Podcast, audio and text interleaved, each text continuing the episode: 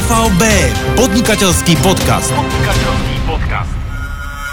O téme finančnej nezávislosti sa dnes hovárame s Petrom Masarykom, regionálnym riaditeľom OVB Alfinanc Slovensko, pôsobiacim na slovenskom aj českom trhu. Pre OVB pracuje od roku 2003 a so svojím tímom 343 spolupracovníkov za ten čas pomohol s financiami viac ako 25 tisíc klientom.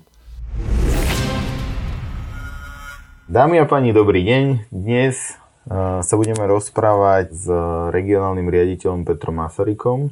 Peter, vítam ťa, ahoj. Ahoj. Máme takú sériu 15 otázok, veľmi zaujímavých.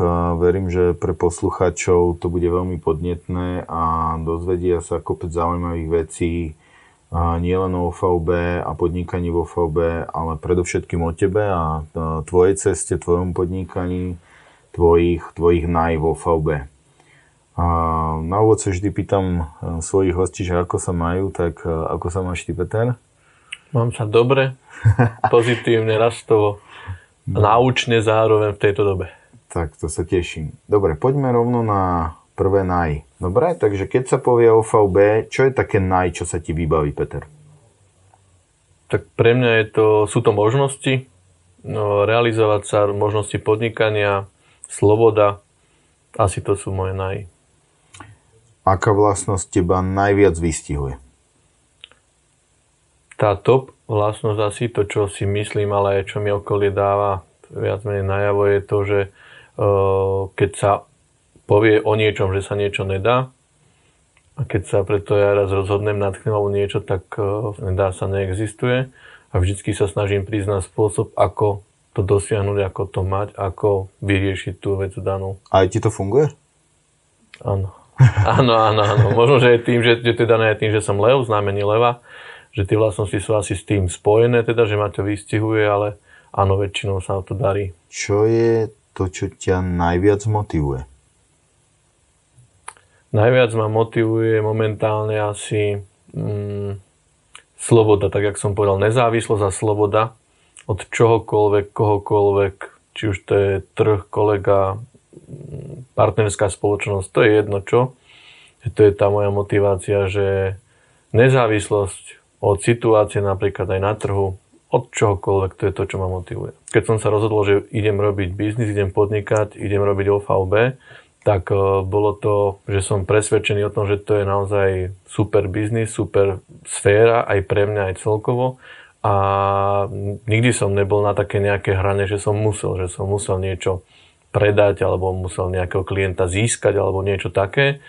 A a to, v tom je tá nezávislosť, čo ja myslím, v tom pravom slova zmysle, že vždycky som mal rozrobených, čo ja viem, x klientov, x kolegov, x možností a preto som sa vždycky aj tak choval, aj správal, aj, aj riešil veci, že či mi jeden povedal áno alebo nie, v podstate bolo to v pohode stále. Mm-hmm. Na čom ti najviac záleží, Peter? Najviac mi záleží na tom, že O, niekto hovorí, že to je kliše, ale ja si na tom veľmi zakladám od začiatku, že meno má človek len jedno a o to isto nechcem ho ani pokriviť, ani on prísť, ani nič také. Čiže žiadny zisk, žiadna nejaká brutálna akcia alebo ja neviem, aké všelijaké pomenovania to môže mať, nestojí za to, aby človek prišiel o váhu svojho mena. Piaté naj. Pričom sa ti najlepšie relaxuje, pričom najlepšie dobiješ svoje baterky alebo na, načerpaš svoju energiu? Asi je to hudba. Hudba mám rád. Hráš či počúvaš? Počúvam, počúvam, iba počúvam a mám rád, keď tá hudba je kvalitná, že teda z kvalitného prístroja nejakého vychádza. Mm-hmm. Čiže napríklad v aute mám, že dosť mi záleží na tom, aby tá aparatúra, alebo ak sa to povie, múdro, aby tam bola naozaj kvalitná a kvalitný zvuk je naozaj to, čo dáva energiu. Čo počúvaš? No tak to, to by si bol asi prekvapený, ale mám tam od slovenských e, pesniček cez, cez do, dokonca nejakú filharmóniu a nejakú aj rokové techno dokonca sa tam no, nájde. Pekne. Naozaj široké, široké. Chodíš aj na nejaké koncerty? Či ne? Minimálne, ale keď tak, tak skôr na také menšie. A napríklad na Freegile som bol naposledy, čo ma tak naozaj že zaujalo, na tých som bol už niekoľkokrát, keď boli aj s Millerom, lebo je to pre mňa také fascinujúce, ten druh hudby, čo oni robia. Mm-hmm. Čo ťa v OVB najviac prekvapilo? Najviac ma prekvapilo, A ja som aj išiel do OFAB s tým, že zistím, či to tak naozaj je alebo nie je. Že bol som veľmi zvedavý a prekvapilo ma to, že to, čo sa hovorilo o OFAB, alebo ako mi to popisovali, takže naozaj to tak je. A v niektorých prípadoch je to ešte lepšie, ako sa hovorilo. A to je naozaj pre mňa, bolo v tom aj stále prekvapivé, že keď človek má asi z tých neznámych vecí väčšinou nejaké obavy, tak zrazu, keď človek príde a hľadá teda tam tie zákulisia rôzne, teda, že príde na to, že či to tak naozaj je alebo nie tak e, vo väčšine prípadov sa dokonca moje očakávanie ešte, ešte predčilo to vlastne tie moje očakávania. A teraz pár naj smerom, k tým, smerom ku klientom. Aký bol alebo je tvoj najklient a prečo? Najklient, asi málo kto by typoval, že poviem taký typ. Na prvé, čo si spomeniem, je to pani, o, dá sa povedať, že v strednom veku, ktorá prišla o manžela, ten jej zomrel a mala minimálnu mzdu, to bolo ešte v korunách, že zarábala 8 tisíc korún. Má stále, má už teraz dospelé dve deti, jeden z toho je postihnutý syn, nemôže teda chodiť, je na vozíčku, ťažko postihnutý, druhá je dcera.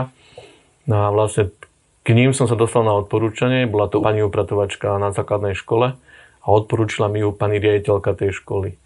No a keď som si k tomu sadol a začal som pozerať na tie možnosti finančné, ktoré ona má, tak e, trošku som sa tak akože, ak sa povie, že zapotil, ale nakoniec som splnil to, čo ona chcela, ten cieľ a dala mi takú úlohu, že potrebuje skrátka niekde zohnať 100 tisíc korún vtedy na prerábku vlastne sociálneho zariadenia kvôli tomu synovi. No a keď si to tak trošku človek spočíta a zistí, že príjem je 8 tisíc, do rodiny, kde sú dve deti mm. dospievajúce, z toho jeden teda ešte aj postihnutý, to znamená, že finančne náročnejšie na lekárov, na, na všetky veci. A teraz z toho niečo spraviť, ak sa povie, aby sa dosiahol ten cieľ, ale to, na čo som hrdý, že sa to podarilo, že klientka aj do dnešného dňa, všetko sa poriešilo tak, jak sa malo. A keď by som vám povedal genézu ako keby tých udalostí, čo tam potom ešte nastalo, tak je to niečo brutálne ako len niečo také možno na, na odľahčenie, že uh, jasné, že sme sa zaoberali aj zabezpečením jej príjmu, lebo to bolo životné dôležité pre nich. No a tam teda my plus minus sa bavíme o tom, že by to malo byť 10% z príjmu na to no. zabezpečenie.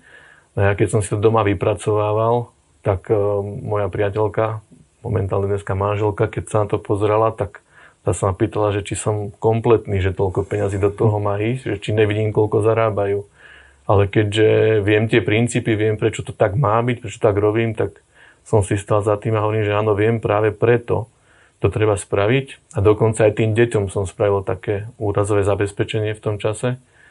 A tiež sa ma pýtal, či to nie je zbytočné, že tak keď...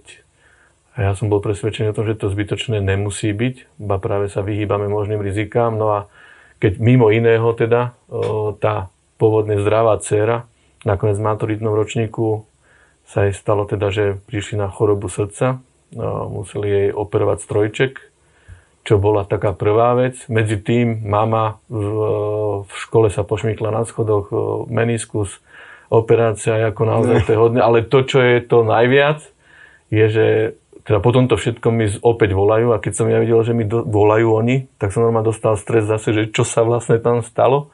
No a keď mi zavolali, že tá, tá dcéra už pri regenerácii vlastne po operácii toho strojčeka bola pred domom na dvore, kde teda relaxovala, oddychovala a narazil jej vták do čela a že má tri štychy, tak to som si myslel, že už ani nemôže asi byť pravda.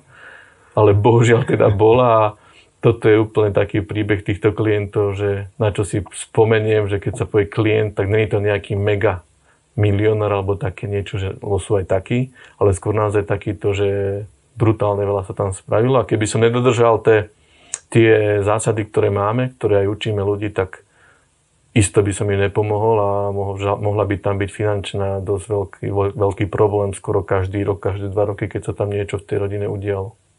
Ja v tom vidím ale tú paralelu uh, s tou druhou otázkou, že čo ťa tak najviac vystihuje, kedy si povedal, že je to niečo, keď sa nedá, alebo je extrémne ťažké, že to tak motivuje a väčšinou sa ti to podarí, tak aj to, to, to vidím tak, že bolo to vlastne ťažké, bolo tam veľa vecí, ktoré ti možno tak nahovorili, že robiť to ináč, ale nakoniec si to dal, takže Klobúk dole, gratulujeme aj klientom. Ďakujem. Uh, 8. naj, čo je najťažšie na práci s klientom? Čo býva najťažšie na práci s klientom? Neviem, na naozaj nenapadá niečo, čo by bolo ťažké, niečo... Nerozmýšľam takto nad tým, lebo tých klientov je tak veľa, že nenapadá ma. Naozaj by som musel nad tým stráviť hodne veľa času, aby som prišiel na niečo, čo sa mi zdá ťažké. Od tých klientov je veľa majú veľa rôznych snov, veľa rôznych cieľov a ako niečo ťažké a na to baví skrátka, prichádzať na to, ako vyriešiť to, čo oni ako keby potrebujú, chcú, alebo nám zadajú nejaký ten cieľ. A na to, na, na to baví mňa, ja nechodím do práce, že by som si povedal, že áno, že nemusím, ale baví ma to a mm, nemám nič také, naozaj dlho by som musel nad tým premýšľať, aby som niečo možno, že aj odpovedal také, aby si bol spokojný, že áno, nevidím nič také. To je, však to je len super. Čo ťa najviac poháňa vpred?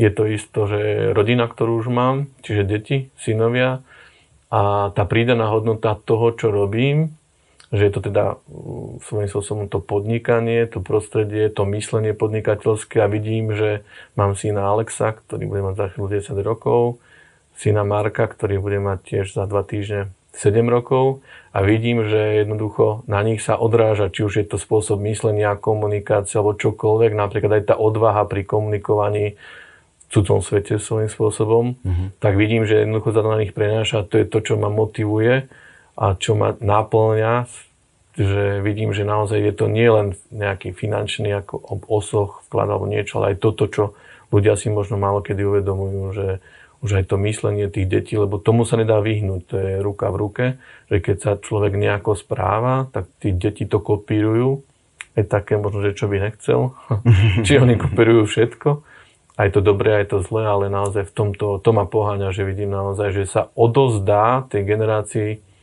tých detí naozaj veľmi veľa. Čo ty osobne vnímaš v tom podnikaní také, že také najťažšie, alebo čo bolo pre teba také najťažšie?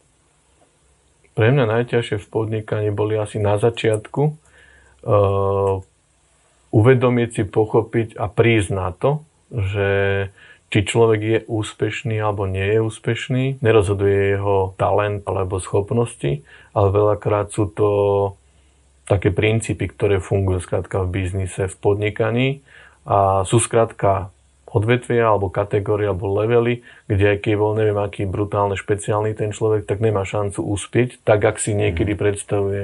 Lebo neviem teda ako ostatní, ale ja keď som začal zvažovať to, že budem podnikať, bolo to v roku 2000, tak som mal takú predstavu asi, že no, som taký skromnejší, že do roka by som bol milionár. Čiže tak som si to popremýšľal, poprepočítaval a vymyslel teda, že by to aj vyšlo. Samozrejme, že nevyšlo. Asi aj chvála Bohu, lebo som sa veľa na tom naučil, ale, ale toto asi, že také zistenia, že darmo je človek šikovný, priebojný a neviem čo všetko, tie princípy skrátka nepustia podľa mňa. Mm-hmm. Čo je najťažšie pri motivovaní ľudí? Najťažšie asi to, aby človek nesklzol niekde, kde by nemal ani byť, možno, že tými otázkami, myšlienkami alebo niečím. Čo ale, ty myslíš? Mm, základ pri motivovaní podľa mňa je to, že držať sa stále toho sna alebo cieľ nejaký, čo ten tvoj človek má, alebo tí ľudia, čo majú. A nesklusnúť na to, že viacej sa zameriavať na svoj vlastný cieľ, buď firemný alebo teda nejaký, ale mať stále priorite na mysli jeho cieľ, jeho sen a stále ho k tomu viesť, motivovať, pripomínať mu to, ja neviem, dokonca ho aj tak ako pozbudzovať a presviečať že naozaj je to možné, že sa to dá splniť, lebo podľa mňa sa dá naozaj všetko splniť, čo tí ľudia si dokážu vymysleť, samozrejme, že vrátane mňa. A toto je, aby sa ostal v týchto kolajach, že naozaj prioritne mysleť na toho svojho človeka, či to je klient alebo kolega, v princípe je to stále to isté, ten princíp je ten istý pre mňa a tuto, aby, aby sa neušlo trošku do strany, že viacej myslím na seba, na tie firemné ciele, ako na toho mhm. jednotlivca. Čo je najlepšia rada, akú si ty dostal? Tých rád bolo niekoľko, ja by som to možno, že tak povedal, že určite je dôležité pre mňa, určite ja si myslím, že pre každého jedného sa poradiť s ľuďmi o tom, čo robia, sú skúsenejšími, s lepšími, fakt, čo, čo mm-hmm, sú áno keď to je aj v tom danom obore, ale keby aj nie, lebo dá sa zobrať úplne zo všetkého. Ja napríklad veľa čerpám, uh, nie som, ja že teda by som šport nejaký extra robil, ale chodím na futbal, na hokej, na rôzne tieto podujatia a okrem výsledku a tak si všímam aj, ako sa, dajme tomu, ľudia správajú, ako funguje ten tým, ako funguje tréner, ako reagujú, ako sa tam skrátka vyvíja celá tá hra, aj trošku inak asi ako len na góly alebo fauly alebo niečo. A tá rada je taká, že človek keď podniká, tak nie je to, nie je to ako keby, že keď chodí do práce klasicky, že od do, ale keď človek podniká, tak to je jeho život, to je súčasťou toho celého. Čiže čokoľvek, čo robí, pravdepodobne všade nájde tie paralely, z ktorých mm. sa vie poučiť a z ktorých vie čerpať. Čiže mať oči a mysel otvorenú a pozrieť sa, že kde sú tie možnosti. Čiže to asi bude taká najrada, že to je jedno, kde človek je, akom je prostredí, v akom kraji, alebo ja neviem, to je jedno, aj v akom štádiu života, v života, či má 20 rokov, či 60, stále sú tam možnosti a treba ich vidieť a vnímať. Uh-huh. A akú najpodstatnejšiu alebo najlepšiu radu dávaš ty? Je to tá istá, alebo je to, je to iná? Uh, je to, aj je to tá istá, ale ja k tomu ešte pridávam jednu dôležitú vec, lebo uh, veľa ľudí okolo nás má tendenciu, aj bez toho, že by sme si veľakrát pýtali, radiť mm-hmm. v, vo vzťahoch osobných, v biznise, v čomkoľvek a stále tí ľudia nejako oni to, že v dobrom a chcú radiť, že sú tí poradcovia, aj keď si to človek nepýta. Tak uh, moja rada znie, že uh, prv, než začneš nejako riešiť tú radu, ktorú dostávaš, zastav sa, zamyslí sa a porozmýšľaj si, či ten poradca, radca je v tej oblasti, v ktorej ti radí, tam, kde chceš byť časom ty. Mm. Ak je, tak počúvaj a ber to. Ak nie je, no tak keď chceš zvorilostne si vypočuj, ale nejak sa ty nezaoberaj. Mm. Lebo sú ľudia, ktorí, aj v mojom okolí, ktorí radia napríklad dosť vehementne všetkým o osobných vzťahoch napríklad, áno. A že mám aj známeho, ktorý už 10 rokov nemal vzťah, nejaký dlhší, ako ja neviem, pár týždňov a rozpráva všetkým naokolo, ako by vzťah mal vyzerať, ako by si ho mali a prečo áno a prečo nie a prečo tá partnerka áno a nie. A mne to príde také zvláštne, že keď uh-huh. teda ľudia sa majú radiť, alebo teda viesť tými radami, tak asi kde môžu prísť? No jedine tam, kde je ten človek, čo im to radí, lebo ten je radí najlepšie, čo vie. No a to zároveň dostalo tam, kde je. Od koho si dostal tú radu? To ma zaujíma. Tuto? Mm-hmm. No, to sú roky pozorovania tých ľudí a ja som si na to viac menej prišiel sám takto, lebo moja taká záľuba je, že mne je jedno, kde, naozaj, kde som, či na tom športovisku, alebo idem niekam na kávu. Ja veľmi rád pozorujem ľudí, to správanie, chovanie. Všeobecne to nemusia byť, že biznismeni alebo tak niečo. To je jedno. A keď si to tak pozorujem a viac menej si aj vyhodnocujem, že ako sa správajú, ako sa chovajú, tak eh, na veľa vecí si prídem sám. Kto je pre teba najväčšou inšpiráciou? Mne, mne svojím spôsobom ma najviac, čo ma inšpiruje, zase sa vrátim k tej rodine, tí deti, manželka mm-hmm. a celkovo tá rodina ako taká, čiže to je pre mňa najväčšia inšpirácia v každom jednom smere. A v smere e, zlepšovať sám seba, alebo aj, aj ten biznis zlepšovať tak, aby tie výsledky boli dobré pre nich? Aj, aj, lebo podľa mňa sú to spojené nádoby, že darmo sa niekto bude zabrať vyslovene biznisom, keď nebude pracovať sám so sebou, sám na sebe. Jak som správne pochopil o, tú otázku alebo doplňujúcu. Ja myslím, že sú to spojené nádobie, dokonca to možno ešte aj trošku opačne, že najskôr musí človek pracovať sám na sebe a na tých možno, že svojich vzťahoch, rodinných a všetkých tých a potom ruka v rukave pôjde aj ten biznis lepšie lebo s tým spôsobí aj to, že je aj trošku vyrovnanejší ten človek, že teda má uloženejšie myšlienky a tým pádom sa darí aj v tom biznise, čiže to je ruka v rukáve podľa mňa. Petra, veľa ľudí sa pýta na ten work-life balance, také hrozne populárne dneska, slovné spojenie. A, ale, a ľudia by chceli mať vyvážený aj ten život, povedzme, v zamestnaní alebo v podnikaní a život rodiny, ale veľa ľudí na druhú stranu, ktorí hovoria, že to nie vždy ide a funguje, že keď prepadneš tomu podnikaniu, a chceš byť úspešný v tom podnikaní, že musíš e, naozaj veľa, veľa tomu obetovať a veľa, veľa tráviť a že to ide práve na úkor tej rodiny. Ty máš na toto aký názor? Mm, ja, ja teda mám okolo seba naozaj dosť podnikateľov, a, a nielen podnikateľov, ale aj zamestnancov, vrcholových manažerov v rôznych firmách a tiež z takého pozorovania z vlastnej skúsenosti a zo skúsenosti tých ľudí okolo seba, ja to vidím tak, že naozaj to, čo hovoríš, to potvrdzujem, že ľudia teda hľadajú ten balans, nejaké vyrovnanie a neviem čo všetko, alebo jak to pomenujú, ale stále to je mm-hmm. o tom mhm, istom. Mm-hmm. Ja, ja teda, môj názor je taký, že treba si uvedomiť úplne ideálne čím skôr, že čo vlastne v živote chcem dosiahnuť. A keď teda by som chcel mať nadštandardný príjem a zároveň nechcem prekračovať hranu zákona alebo niekoho klamať a podobne, teda možno ešte aj horšie, no tak e, je logický, že asi budem musieť dať do toho nejaký vklad. Že budem musieť, či časový, či fyzický, či mentálny, že asi budem musieť niečo spraviť preto. No a záleží, že ako sa chcem v tom podnikaní teda fyzicky a finančne mať, to si nejako nadstaviť a podľa toho si sám so sebou uzrozumieť teda, že či mi to stojí za to, že prvých pár rokov budem musieť do toho naozaj dať veľa, na to, aby tá odmena, napríklad pre mňa, ja som to tak robil, bolo, že teraz, keď tú rodinu mám, tak si naozaj sám určujem, že koľko času strávim vo firme, koľko s rodinou, koľko s deťmi, že majú teraz hobby, koničky rôzne, a teraz ja si naozaj sám bez uh, akéhokoľvek nejakého extra veľkého vplyvu, či už okolia, zákazníkov, klientov alebo kolegov, určím, že koľko času kde trávim. Ale nebolo to tak vždy, bolo? Nie. Ja som sa rozhodol pre tú cestu, že na začiatku teda, jak sa povie, že naložím do toho moc viacej, na to, aby som raz toto ovocie mohol mať a zároveň, aby to neobmedzilo ale môj príjem. Lebo mm-hmm, keď, keď e, teda, neviem, budem robiť od nástupu do tej pracovnej časti života od 20 rokoch 8 hodín denne, tak asi sa nedostanem za 10 rokov k tomu, že by som mal firmu v takom počte a v takom obrate, že nemusím robiť nič, ale príjemám, ja neviem, v desiatkách tisíc eur, to asi nepôjde.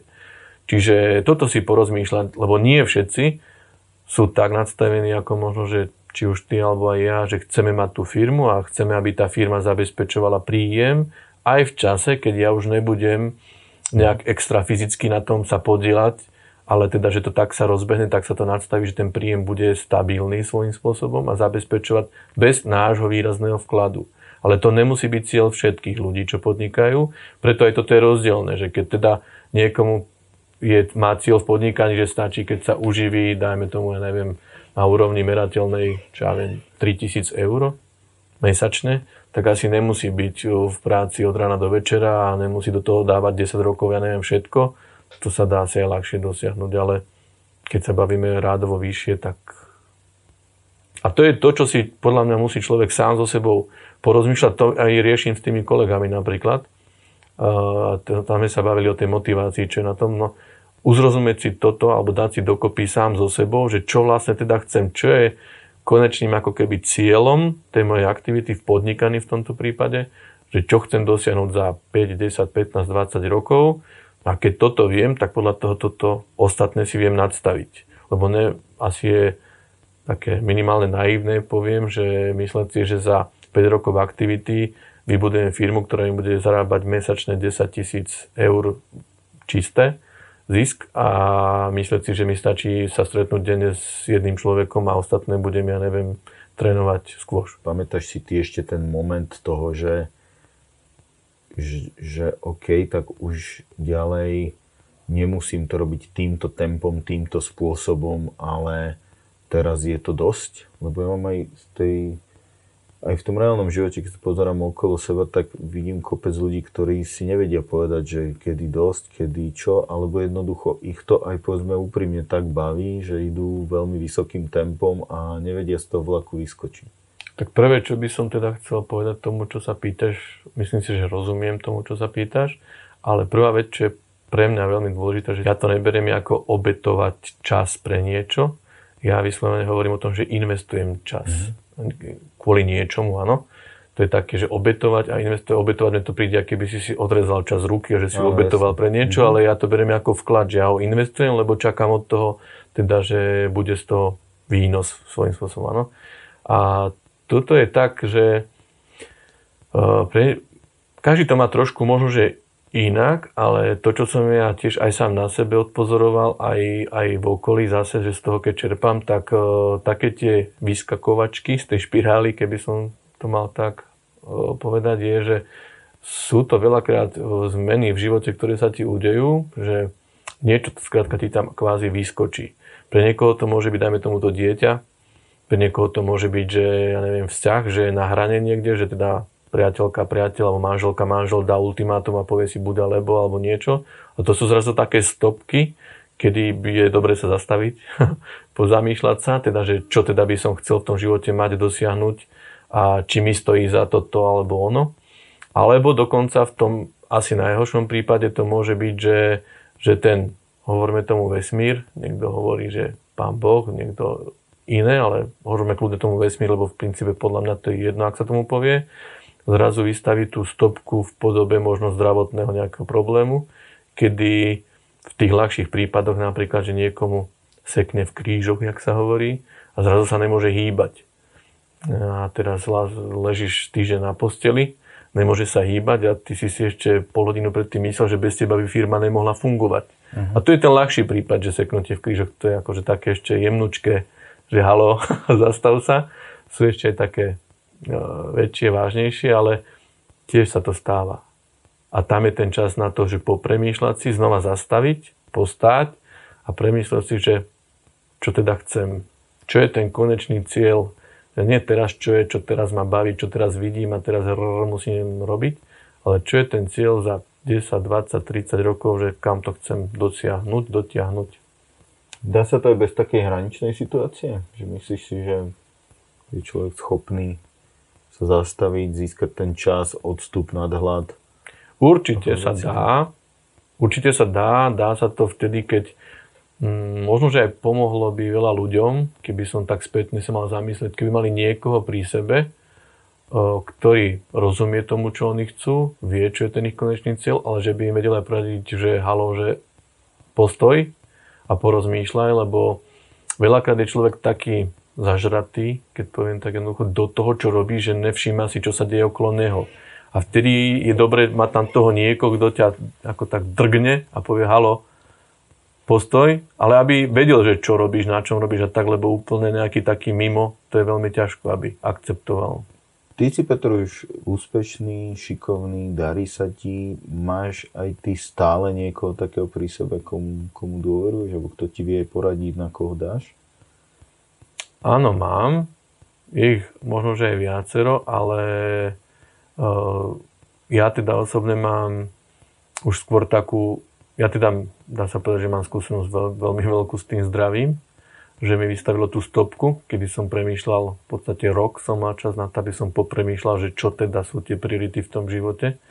A ja som si týmto vybudoval, dá sa povedať, že dosť takú, ja si myslím, že silnú tú seba schopnosť, že postoj, zamyslí sa. Mm. A, a to mi dala tá moja skúsenosť zdravotná, ale veľmi, veľmi silná.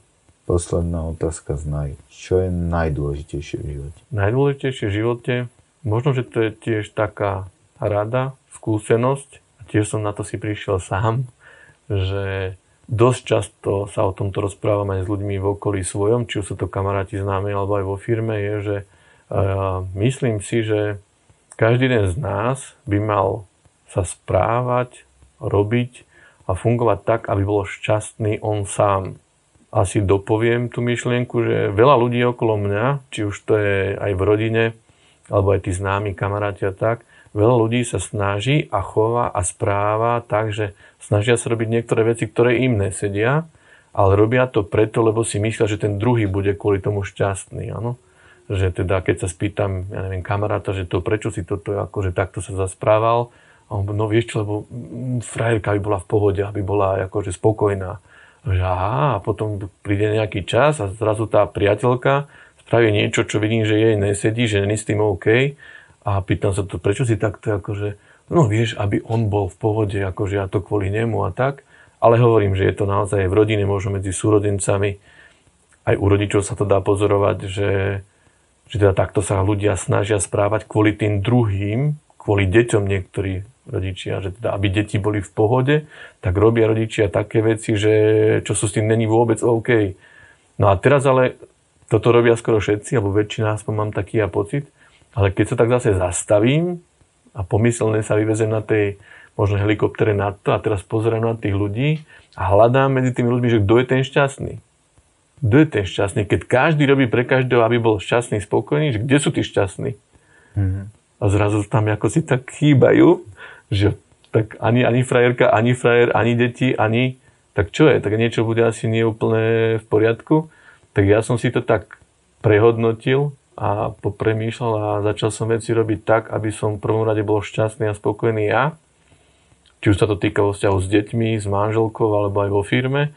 A myslím si, že to je ten základ toho, aby ľudia boli šťastní s tým, ako, čo robia, ako sa spravia, ako fungujú. A potom, keď budem šťastný ja, tak isto budú môcť byť šťastní aj tí moji najbližší milovaní okolo mňa, asi efektívnejšie a reálnejšie ako to je, že by som robil niečo, čo by mi úplne nesedelo. Čo by som bol ja napätý, nervózny a úplne nie vo svojej koži. Takže takto jednoducho by som to, možno, že dlhšie, ale aby, aby sa to nejako pochopilo. Čiže snažiť sa fungovať, žiť, či už to je práca alebo osobný život tak, aby som bol šťastný a spokojný a v prvom rade. A si šťastný, Peter? Áno. Ďakujem za rozhovor. A ja ďakujem za, aj za pozvanie, aj za rozhovor. Odoberajte podcasty OVB.